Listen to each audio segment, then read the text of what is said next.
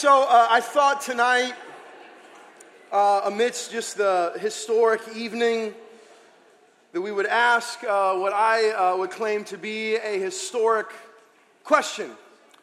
Put on my first slide here if you can. Are, are you more of a preparer or more of a procrastinator? Okay? So I, I thought tonight we would, we would separate the crowd based upon which you lean to. How many of you lean to preparation by raise of hand, just so we can see all of you? All right.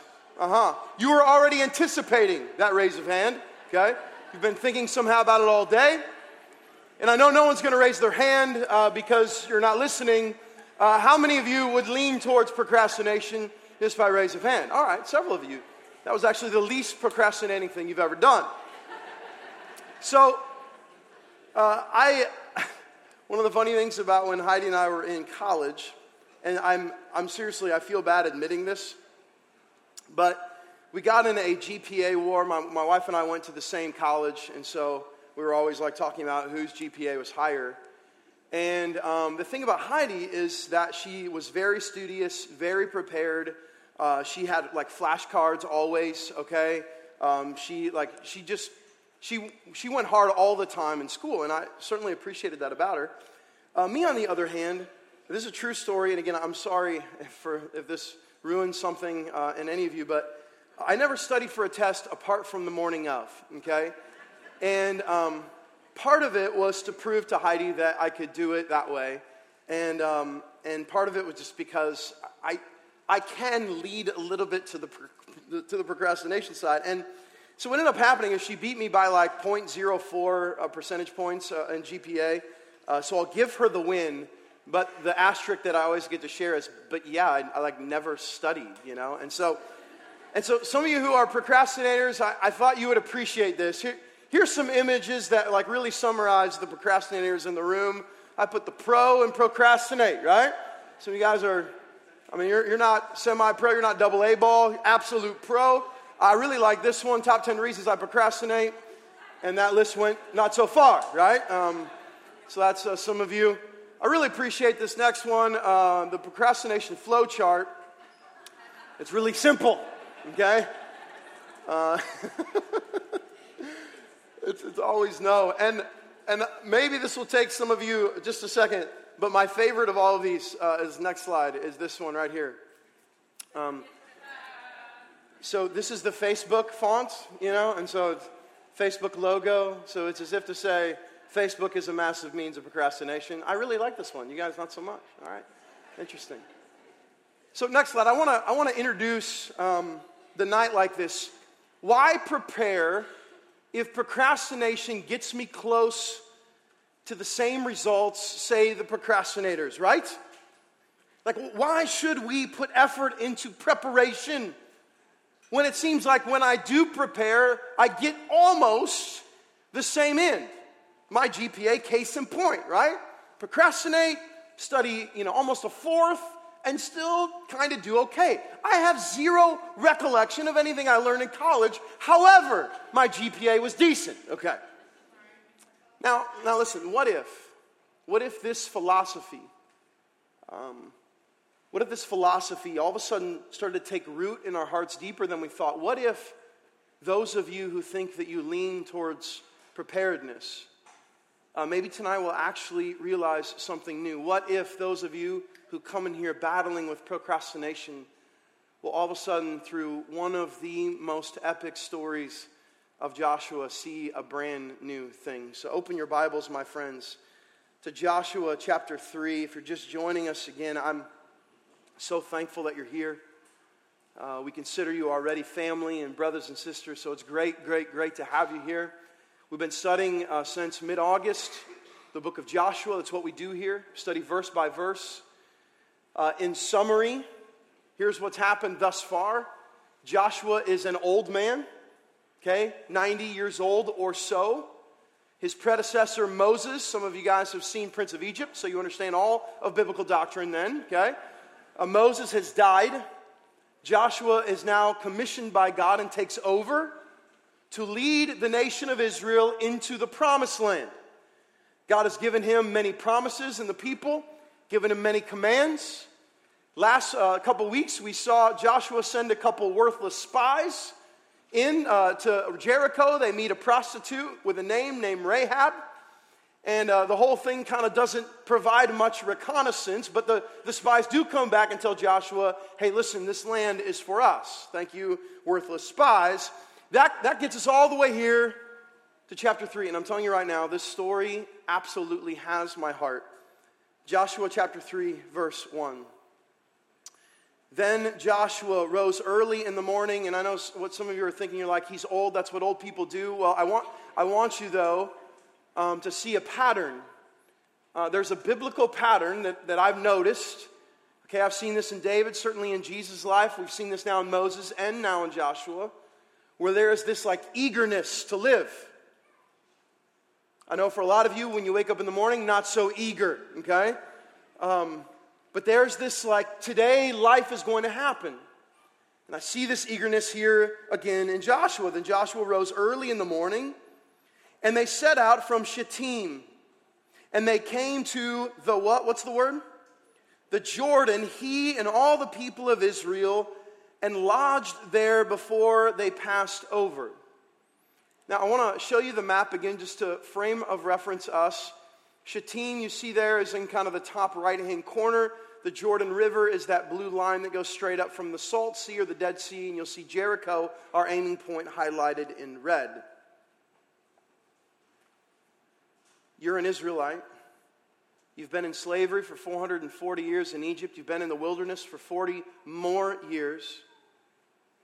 And now you're on the precipice of what is the promises of God in providing you and 1.5 to 2.5 million Israelites the promised land, and now there's only a river in between you and it. And I have to imagine everyone, everyone on the other side of the Jordan River, we're going to find out later, uh, it was at flood stage. So, in all uh, estimations, it could be as much as 100 feet wide at this point. I have to imagine that the 85 year old woman is looking at the river thinking to herself, How in the world are we going to get across this? And she's looking at her 85 year old husband and she's thinking to herself, surely he can't put me on his shoulders, right? And so I'm just imagining hundreds of thousands of people lodging on the entrance to the promised land on this side of the Jordan, wondering, how is this going to work? Okay. What they don't know, or maybe they don't realize, is that on the other side of the Jordan, is plenty more chaos. In fact, the Jordan at this point is the least of their hurdles. I see a lot of assimilation uh, between us with that. God calls us to do something in obedience. And instead of claiming victory in the promises, uh, the one very small hurdle that is closest and nearest to our eyes and our face causes great hesitation. Uh, it's not even the fear of maybe what's unknown on the other side. It just, yeah, but, but, but, but like what? Like how? Are we to have to, you know, huff this thing and swim across? Like, seriously, God wouldn't ask us to do this. I mean, it's not where, you know, Michael Phelps or something. Like, like how, how are we actually going to do this? Maybe uh, if you're like me, one of the things that absolutely bothers you about those in Christ is hesitation empowered by the Spirit of God, saved by the King of the universe. And yet, those sons and daughters find themselves hesitant when they are fully empowered, fully saved, fully loved, fully graced. And yet, yeah, but what about the river, God? So let's see what happens to our friends, the Israelites. Let's see if that's their result. Let's see what happens in their perspective. Look at this in verse 2.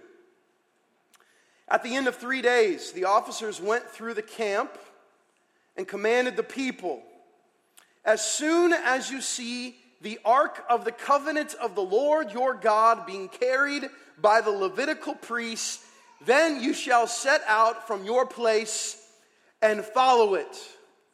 Whoa, whoa, whoa.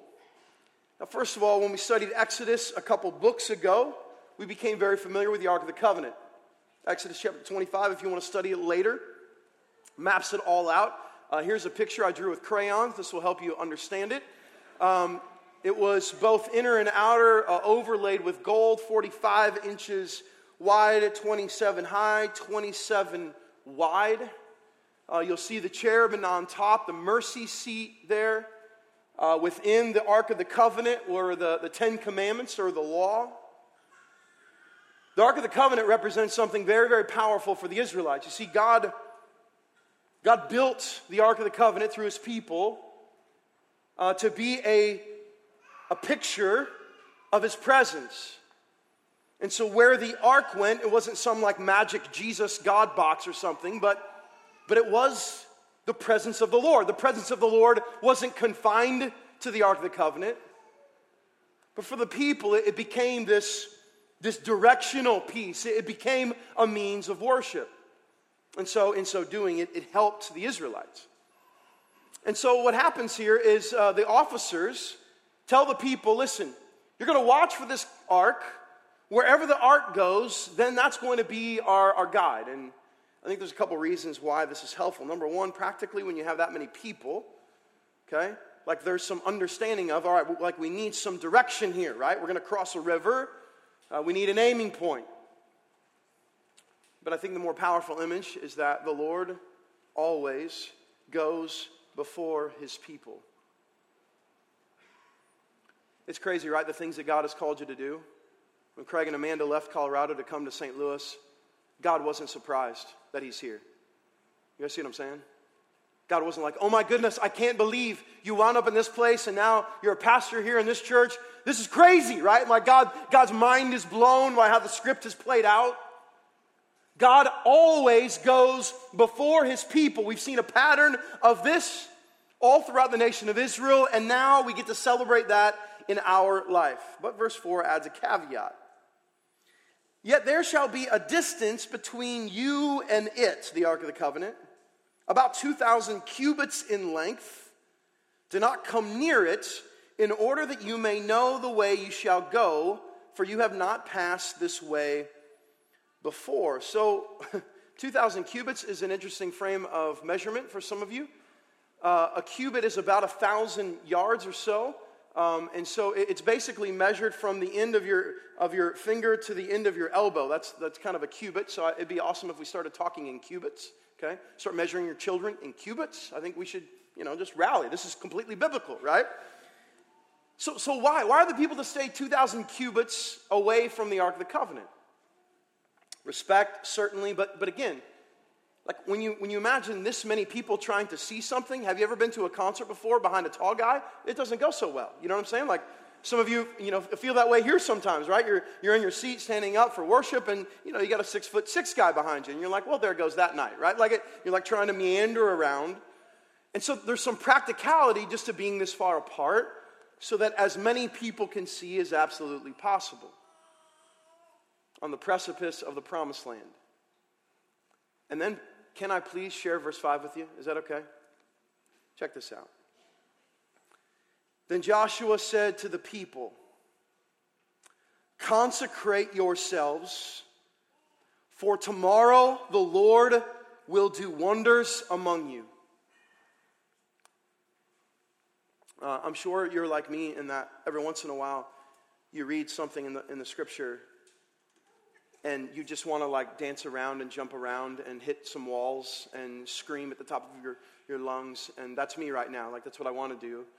Um, consecrate yourselves, for tomorrow you shall see wonders, Joshua tells the people. And so the question is what does that mean? What does it mean for the people to consecrate themselves? And in particular, what does it mean for that many people? Well, this isn't the first time. We saw this exact thing happen back in Exodus. I want to show it to you. Check this out in Exodus 19. The Lord said to Moses, This is the Lord speaking now, not Joshua in our story. Go to the people, and what's the word there? And consecrate them. Thank you for the two of you that are with me. Consecrate them today and tomorrow, and let them wash their garments. Okay, so some of you are like, I have clean clothes. Does that mean I'm consecrated? Hold on, all right. And be ready for the what? What? What? What's the day?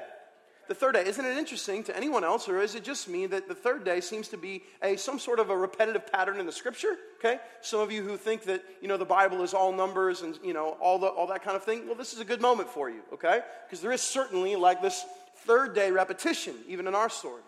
For on the third day, the Lord will come down on Mount Sinai in the sight of all the people. The Hebrew word for consecrate is kadesh. Everyone say it with me. Come on. Kadesh. You're all Hebrew scholars now. Well done. Listen, the word means holy, it means to set apart, it means pure. Uh, it even has a, a hint of blameless. So listen, here's what Joshua is telling the people get ready, prepare yourselves. Tomorrow, tomorrow, we're going to see the wonders of God. And if we want to see the wonders of God, we're getting the image now that there's some preparation needed. Consecrate yourselves. Now, in the Exodus account, it, it probably even means a withdrawal of sexual activity out, outside of just clean clothes. Okay, so maybe that's some implications here. In our Joshua account, we're not exactly sure. But the whole image is listen, right now until tomorrow, set your whole life apart. Be fully present. Make preparations. Get ready. Get ready. But the big question that I want to ask, next slide, is why in the world? Why in the world would this be such a prominent middle component of this story? Why would Joshua all of a sudden say, consecrate yourselves? Why, why in Exodus, Con- consecrate yourselves? Like, why? Why is this so important? We're going to answer that question, but let's keep going in verse 6. And Joshua said to the priests, This is awesome. Take up the ark of the covenant and pass on before the people. So they, the priests from the Levite tribe we just saw, took up the ark of the covenant and went before the people. And I just, I want you to, to try as best as you can to picture this happening. All of a sudden, everything is getting very, very real for you. You're an Israelite, you're anxious. Okay, you've just left Shittim, you've packed things up again, now you're on uh, the shore. Now you're watching the Ark of the Covenant be lifted up, and, and so you're, you're picturing all of these things take place, bearing in mind Bearing in mind, when you were a kid, you saw some crazy things in Egypt. Uh, good chance your parents have died off, your grandparents. But when you were a kid in Egypt, you saw the Israelites get beat. You saw the lashings. You potentially saw family members of yours killed. You saw the plagues. You also, by the way, have seen, my guess is at least half of these 1.5 to 2.5 million people. You, you've also seen all of the happenings in the wilderness. You've seen water come from rocks. You've seen manna flow down from heaven. You've been eating from the sky for 40 years. Okay. This has been your reality. And all of a sudden you see the ark be lifted up and the priests start making their way to the river as best as you can, just feel that. Understand that. Know that. With that in mind, look at verse 7.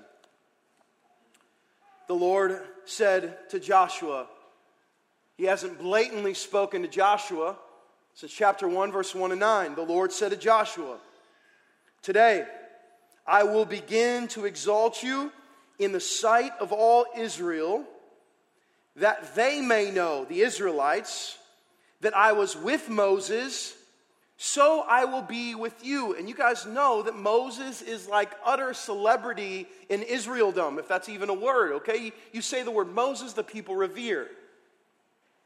So for the Lord to tell Joshua, listen, not just have I commissioned you to come after Moses, but the people, they're going to respect you, they're going to follow you.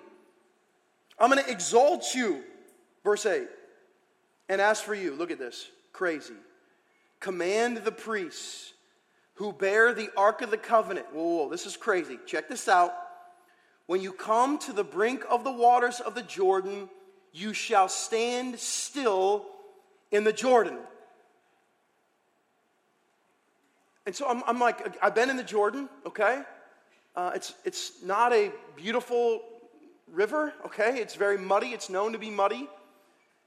And so now you're picturing this, what seems to be a very strange command. When the priests get down to the Rio for the bilingual, then what's going to happen is they're, they're just going to stand there like they're fishing or something, okay? Like this, this just seems like a strange command. Like, why, why, Lord, would you want this? Why would you do this? Verse 9, in response to what God had said.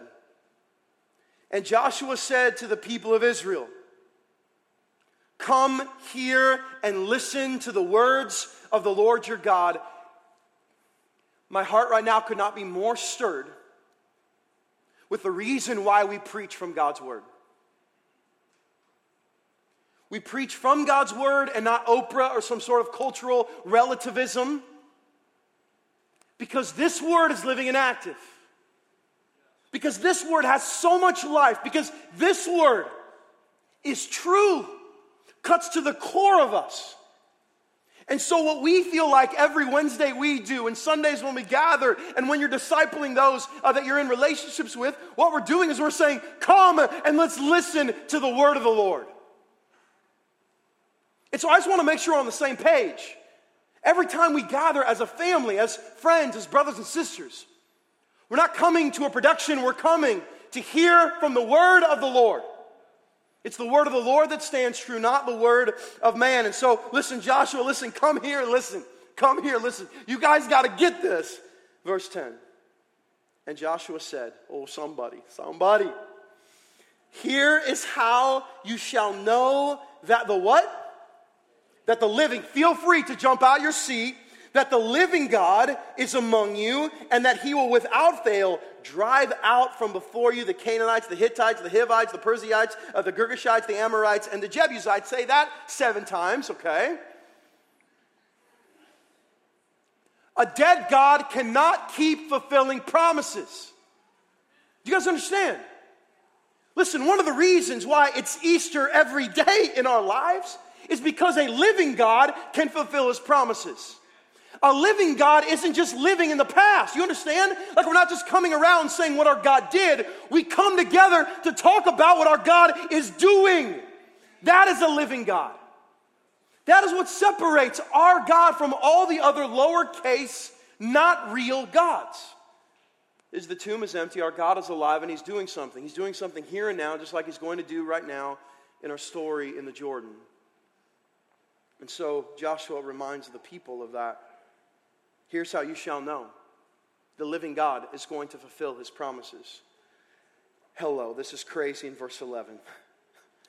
Behold, the ark of the covenant of the Lord of all the earth. You like that? You like that in there? Joshua has a way of just dropping some truth, okay?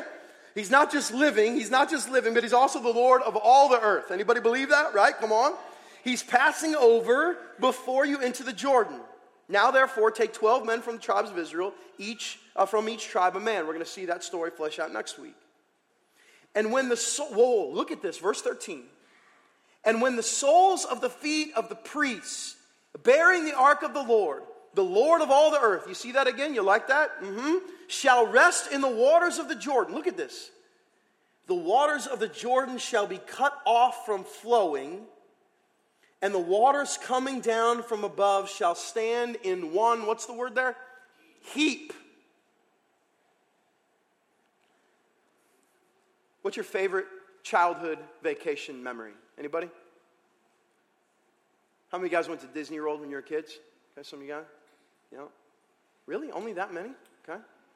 How many guys went to like uh, Montana and some of the, I've never been like South Dakota. Is that where Mount Rushmore is? Okay. Three of you. Good. Um, any, any, any, families here been to Hawaii? Was that a good, memorable vacation? Okay, yeah. So for me, one of my most memorable vacations, because it was a bit infamous, was uh, our family vacation to Washington, D.C. My mom's here tonight, so she'll remember it well, as uh, my sisters are as well. And the reason why it was so memorable is uh, I'm 12, 13 ish, and we're standing in the nation's capital, okay?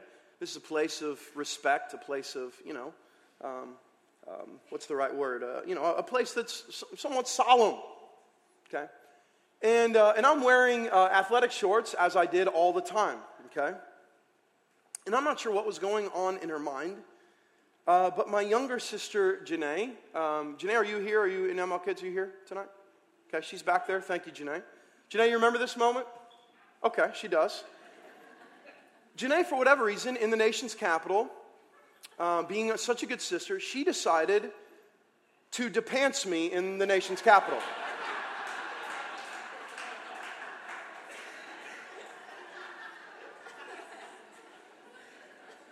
Okay?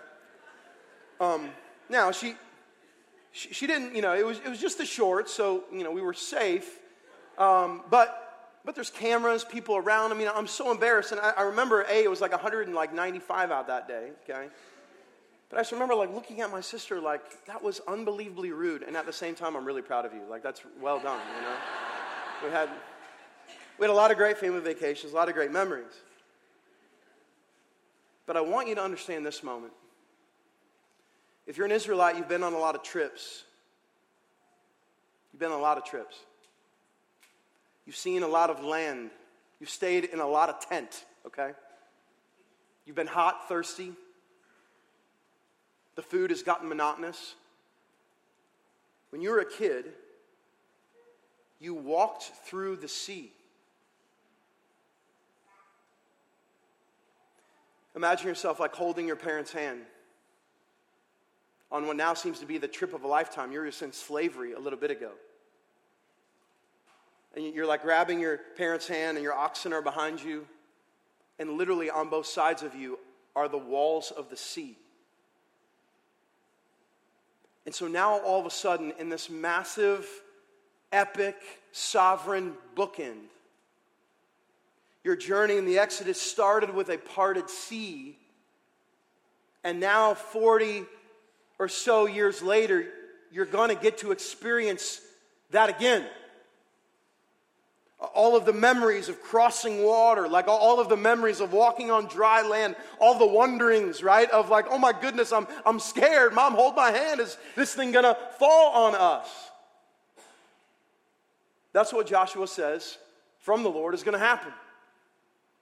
There's going to be a heap of water, a stoppage in the flow of the Jordan River and it's going to allow all of us, 1.5 to 2.5 million Jews, to walk across on dry land. This is crazy. Look at verse 14. So when the people set out from their tents to pass over the Jordan, when the priest bearing the Ark of the Covenant before the people, and as soon as those bearing the Ark had come as far as the Jordan, and the feet of the priests bearing the ark were dipped in the brink of the water. Now the Jordan overflows all its banks, and throughout the time of harvest, which is just a note to say, uh, there was nothing here that wasn't supernatural. The writer is making clear that everyone understands listen, there was water. Okay, the beavers hadn't gotten together and built a dam so that the Israelites could walk across. There's a miracle, there's a wonder right now that's going to happen. Okay. Verse 16 when all those things had happened, the priests, the people, the waters coming down from the north, from above, stood and rose up in a heap very far away at the town named Adam, like 16 or so miles away up north. The city that is beside uh, Zarethan and those flowing down from the Sea of Arabah, the Salt Sea, were completely, what's the word, cut off. And the people passed over opposite Jericho. I mean, this is crazy. Now, I found a flood picture of the Jordan River from the 1930s. Check this out. Check this out. Okay? All we can do is imagine the water is probably something like this in its width. Okay, I know this looked like I drew it with like colored pencil or something, okay, but this is a real picture. So imagine you were a kid, and all of a sudden you see the Ark of the Covenant go across, and the priest's toes dip in the water, and all of a sudden the water gets stopped up in a heap. And you start seeing the people funnel down on dry land moving, moving into the fulfillment of all these promises. And you can remember as a kid. And now you're holding your children's hand and you're feeling their fear as they look at the water. And you're remembering all the things that God has done between then and now. And you walk on the stones that were just covered by water. Listen, imagine the moment when you get on the other side and you look back and you see hundreds of thousands of people still coming. Can you just imagine that moment with me? I imagine like the father and son, or mother and daughter, or family, all kind of looking at one another like, oh my goodness. Look at what God has done. This was way better than a canoe. You know, I mean, look, look at what God has done. And here's verse 17. Check this out. Now the priest bearing the ark of the covenant of the Lord stood firmly. Remember this? Stay there. Stood firmly on dry ground in the midst of the Jordan. And all Israel was passing over on dry ground until all the nation finished passing over the Jordan. Please, right now, please, right now, every single, every single one of you, see what I'm seeing. What do you see? What happens? Who goes? Everybody. Everybody.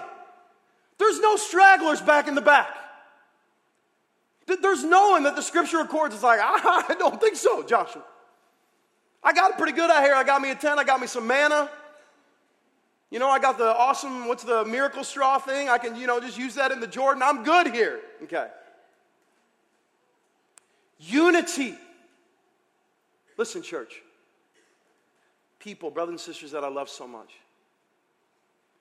There is so much power when God calls a group of people to one mission and one vision, and when together, different stories, different places in life, even maybe different concepts of faith, they, they follow together. This is the beauty of what we long for here. Not to escalate Matthias' lot in any stretch but to be the local body that God has called us to be together. I'm obsessed with the fact that they all go. Listen, we say it all the time here. If you're a follower of Christ, listen, there is no Christian bench. There's no place where you get to cheer on all those who are serving. Once you come to Christ, you've signed up to die, and it's go time together with all of the other sons and daughters of the great King. They go together. Now, we still have a problem from the beautiful epic story that this is. Next slide.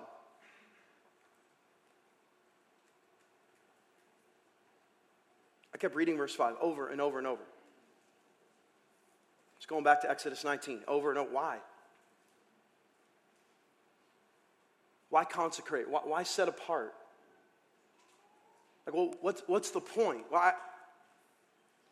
And do you guys know the moment where, like, all of a sudden, where all of a sudden um, the Lord shows you something so specific that it absolutely changes your life? Have you ever had one of those moments? I've had one in the last three days because all of a sudden the Lord showed me this. Next slide. Preparation impacts praise. Listen,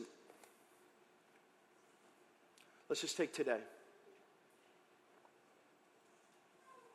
Many of your routines and rhythms are you wake up and you brush your teeth and prayerfully, um, and you shower and you know you have your news station that you turn to, and some of you guys you know go to breakfast or you know make something uh, for me, I go every day to QuikTrip. Okay, so that's part of my preparation. Anyone else, right? Praise be the Lord, right? Would be lost without QuikTrip. And so we'll, we'll have our, our rhythms and our routines. But I've started to wonder if preparation impacts praise. And one of the things we've been learning about here is that we long to praise the Lord without music. And we long to praise the Lord in our homes. We long to praise the Lord in our workplaces. Why would God want the Israelites to consecrate themselves and prepare?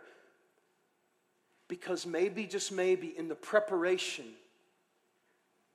in the setting apart, in the making pure, in the praying, in the focus, then maybe they wouldn't just be an observer of God, maybe then they would be a worshiper of Him.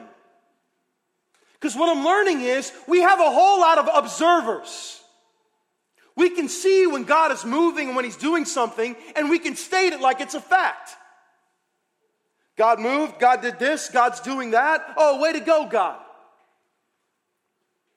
But the impact on the praise that happens in your heart in humility, recognizing that He's the King of the universe and brings you to your face, seems distant.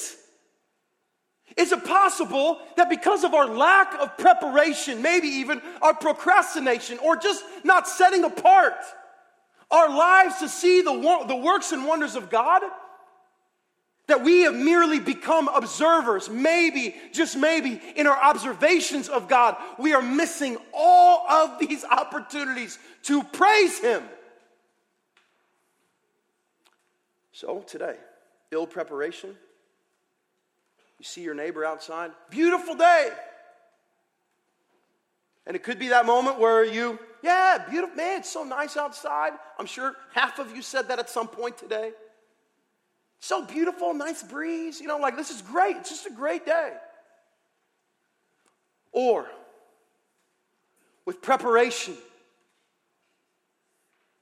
with a hunger to praise, your neighbor says, What a beautiful day. And all of a sudden, that word triggers you. Like all of a sudden, your, your neighbor's wondering what's going on. Because all of a sudden, your neighbor sees your eyes get big. Right? And this has happened to me, and it gets weird and awkward, but it's awesome, okay? And in your heart, you're like, whoa, whoa. It is a beautiful day. In fact, this is the day the Lord has made, and I'm going to rejoice and be glad in it because without the king, this day doesn't exist. Without the king, I have no breath. Without the king, I can't even talk to my neighbor right now, but I am because he's good. Praise be to God. But how do we think? How do we think that just by waking up, putting the coffee on the pot, turning the TV station on the remote, that all of a sudden we have that interaction with our neighbor, that our heart is just going to instantly go there? Wake up! Joshua says, consecrate yourselves because I do not want you to miss the wonders of God. Get ready because the wonders of God you will see tomorrow. Prepare yourself. And so, listen, because I care so deeply, okay, I want to help us, including myself, because God has convicted me in immense ways. Immense ways. So let's walk together through this. Next slide. God's wonders never stop, so why does our praise? And when we can just for a second stop to ask this question, I believe right now maybe the Lord will do something so transformative. I was sharing with the guys, listen, I, I long for the word to do something transforming in me all the time. But for whatever reason, this passage and this story has changed me. And I want to show you how. Next slide. God's wonders never stop. So, why, do, why does our praise? Number one, it's because we're ill prepared to face the day we approach the days as though the day is living us and not as though we're living it. Uh, we somehow think that our day can be uh, embattled against the flesh and against the flaming arrows of the enemy, which Scripture makes clear is happening, and that we can do that with no time in the precious Word of God and no time communing with the throne of God, and He's given us access to it through His Son Jesus. Like, what are we thinking? How do we think that we can just wake up and all of a sudden be like, it's go time? And we just walk into QT, no preparation, no thought, no prayer, no desire. And that somehow this conversation with the clerk can lead our hearts to worship. I'm telling you, I'm telling you right now, all of us must take a drastic look at the rhythm of our preparation, not for some legalistic purpose, which is where some of your minds will go to. Oh, sweet, sweet, sweet. Mark, so where's the where, where's like the list you're gonna give me to where I can read my Bible every morning and check it off on my refrigerator? That's not what I'm talking about. I'm talking about waking up. And some of the first thoughts out of your mind are His mercies are new today.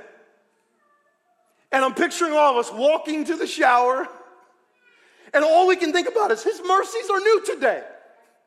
Like, this, this is crazy. I don't even deserve to live, and yet alone, his scripture says that his mercies are new today. And you flip that shower and you start brushing your teeth, and you look in the mirror and you're like, whoo, that doesn't look good, but I'm thankful the Lord does.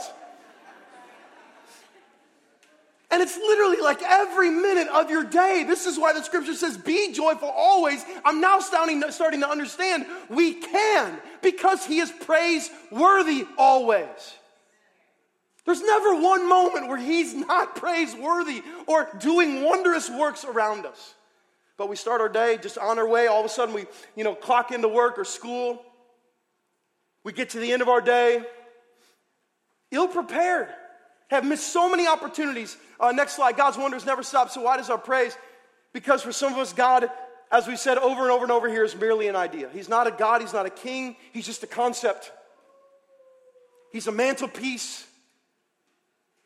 You see, my guess is if you walked down your stairs like I do every morning into your home and the Lord God was sitting there on a couch, my guess is your morning might look a little different, right?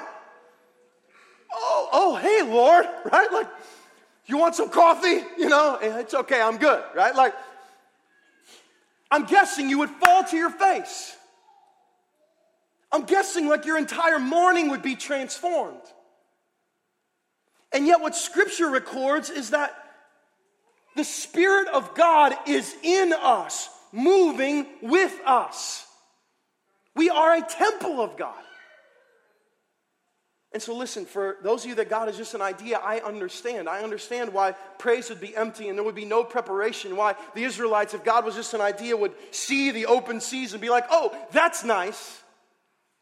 But when God is God, every step across that river is one more humbling act of worship. Number three, God's wonders never stop. So, why does our praise? Because we've associated praising God with certain situations and settings. God, change us right now. Change us. I'm celebrating some of the stories that I'm hearing about our lot families right now. There are of families that are learning how to worship and praise with no music, with no lighting control, with nothing, just with the works of God. People are showing up and sharing what God's doing, and people are praising. But listen, if we associate the praise of the Lord with just corporate gatherings, or just when this song is on, or just when Hillsong United is bumping in the background, I'm telling you, we are missing thousands, thousands of opportunities to praise every day. God, change our hearts. Change this church's heart right now. Because then you know what happens? Can I, can I tell you this real quick? Listen, what happens is when you walk in this foyer and you see brothers and sisters and you start sharing the works of God, Brandon could get up here and just say the name of Jesus and people just be ready to praise. But just like he had to do today, right? Like, it's like uh, we're singing about the wondrous works of God and it feels a little bit dead. I'm just like, what in the world? What in the world? Like, have people forgotten the tomb's empty? Like, like what's going on? Because I'm picturing everyone walking down the sidewalks and like, yes, even amidst my trial, God's alive and He's doing a good work. And then we all gather here, and then the corporate gathering is the party and collection of the brothers and sisters in Christ who have learned all week long that God is good in spite of not just being together, and then they get to come together. Oh, dear heavens, right? And when they come together, whoo, the non believer can come in and learn and be curious, and the believer can come in and party with his brothers and sisters because their God is praiseworthy. Do you guys understand? This was why I was so bothered as a young kid going to a church that seemed dead. Like I would, I would walk in and, you know, the organist is falling asleep playing the hymns, you know? It's like amazing grace, and that, that like that note just carried on for days, you know. I'm like, hey, everybody, let me shout, let me shout it from the mountaintops. I don't know if you've read, the tomb is empty. So we got some praising to do. What if God completely transformed us? You see what I'm saying? We don't even need to use the word revival. We can just say a bunch of people praising God. That seems like a good idea. Let's keep going. God's wonders never stop. So, why does our praise? Number four, condemnation and doubt cloud what God is doing. You can't even see what God is doing because you're heaped with all the imagery of your past. I understand, and I'm sorry. I, am sorry that some of the imagery is stuck in there. But let me remind you of something. The scripture says there's no condemnation in Christ Jesus. No condemnation in Christ Jesus. Amen, right? So, as condemnation begins to creep in, maybe because of times of disobedience, it's actually this amazing time for you to be reminded yet again of how deep grace is. You see, what starts out as condemnation and the enemy winning can lead to praise because all of a sudden you see your heart changing and be like, hold on a second. My sin is deep, His grace is more. You see? I have done wrong and I've screwed this up. And I can't believe I even got to this place. But His grace is more. His love is deep. I'll never be separated from it. Are you with me, right? See, everything can come back to praise. Everything, even our doubt. Finally, God's wonders never stop. So, why does our praise? Number five, next slide the silencing effect of others. There's been a lot of people that have told me to shut up.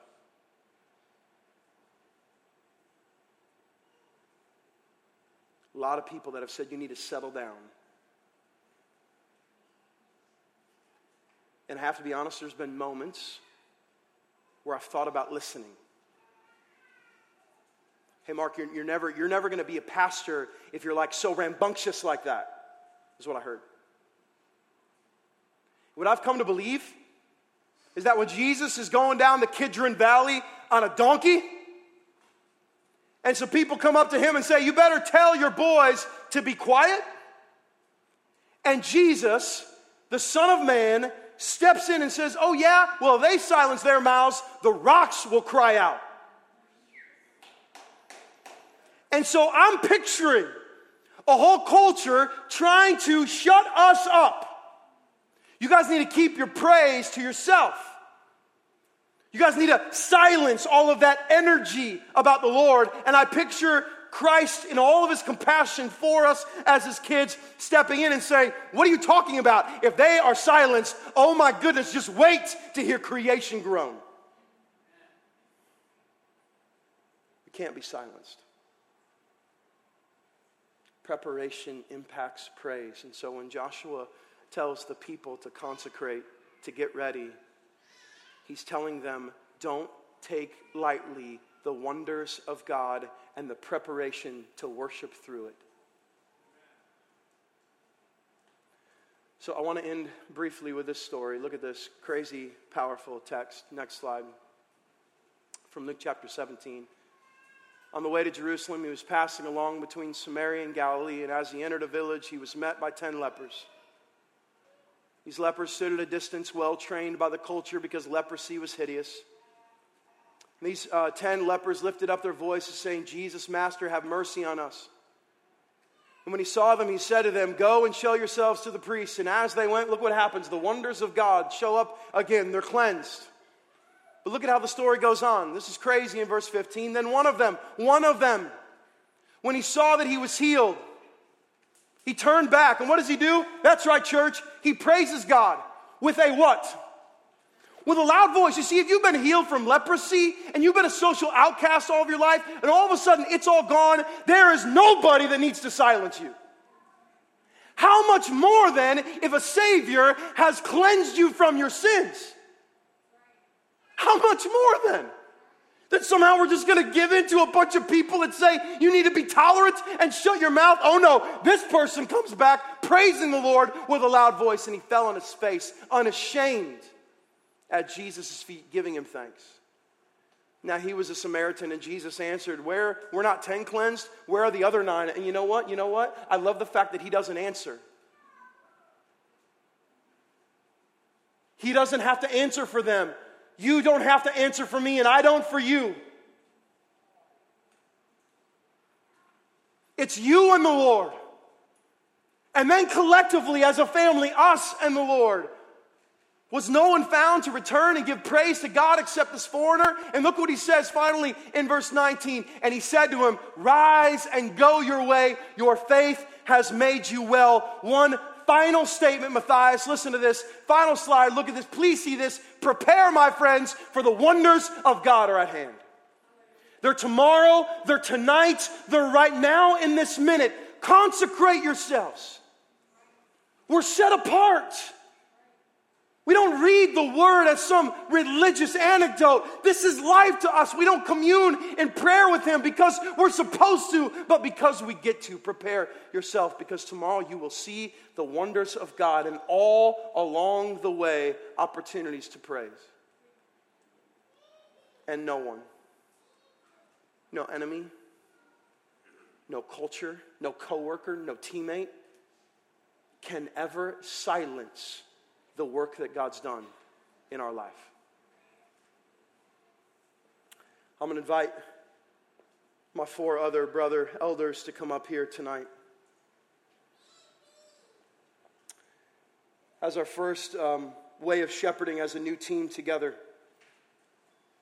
the five of us long to serve you, all those who are believers in this room, this ancient meal. My guess is you're realizing tonight that you've made a mockery, as I've realized, of preparation. Those days are done.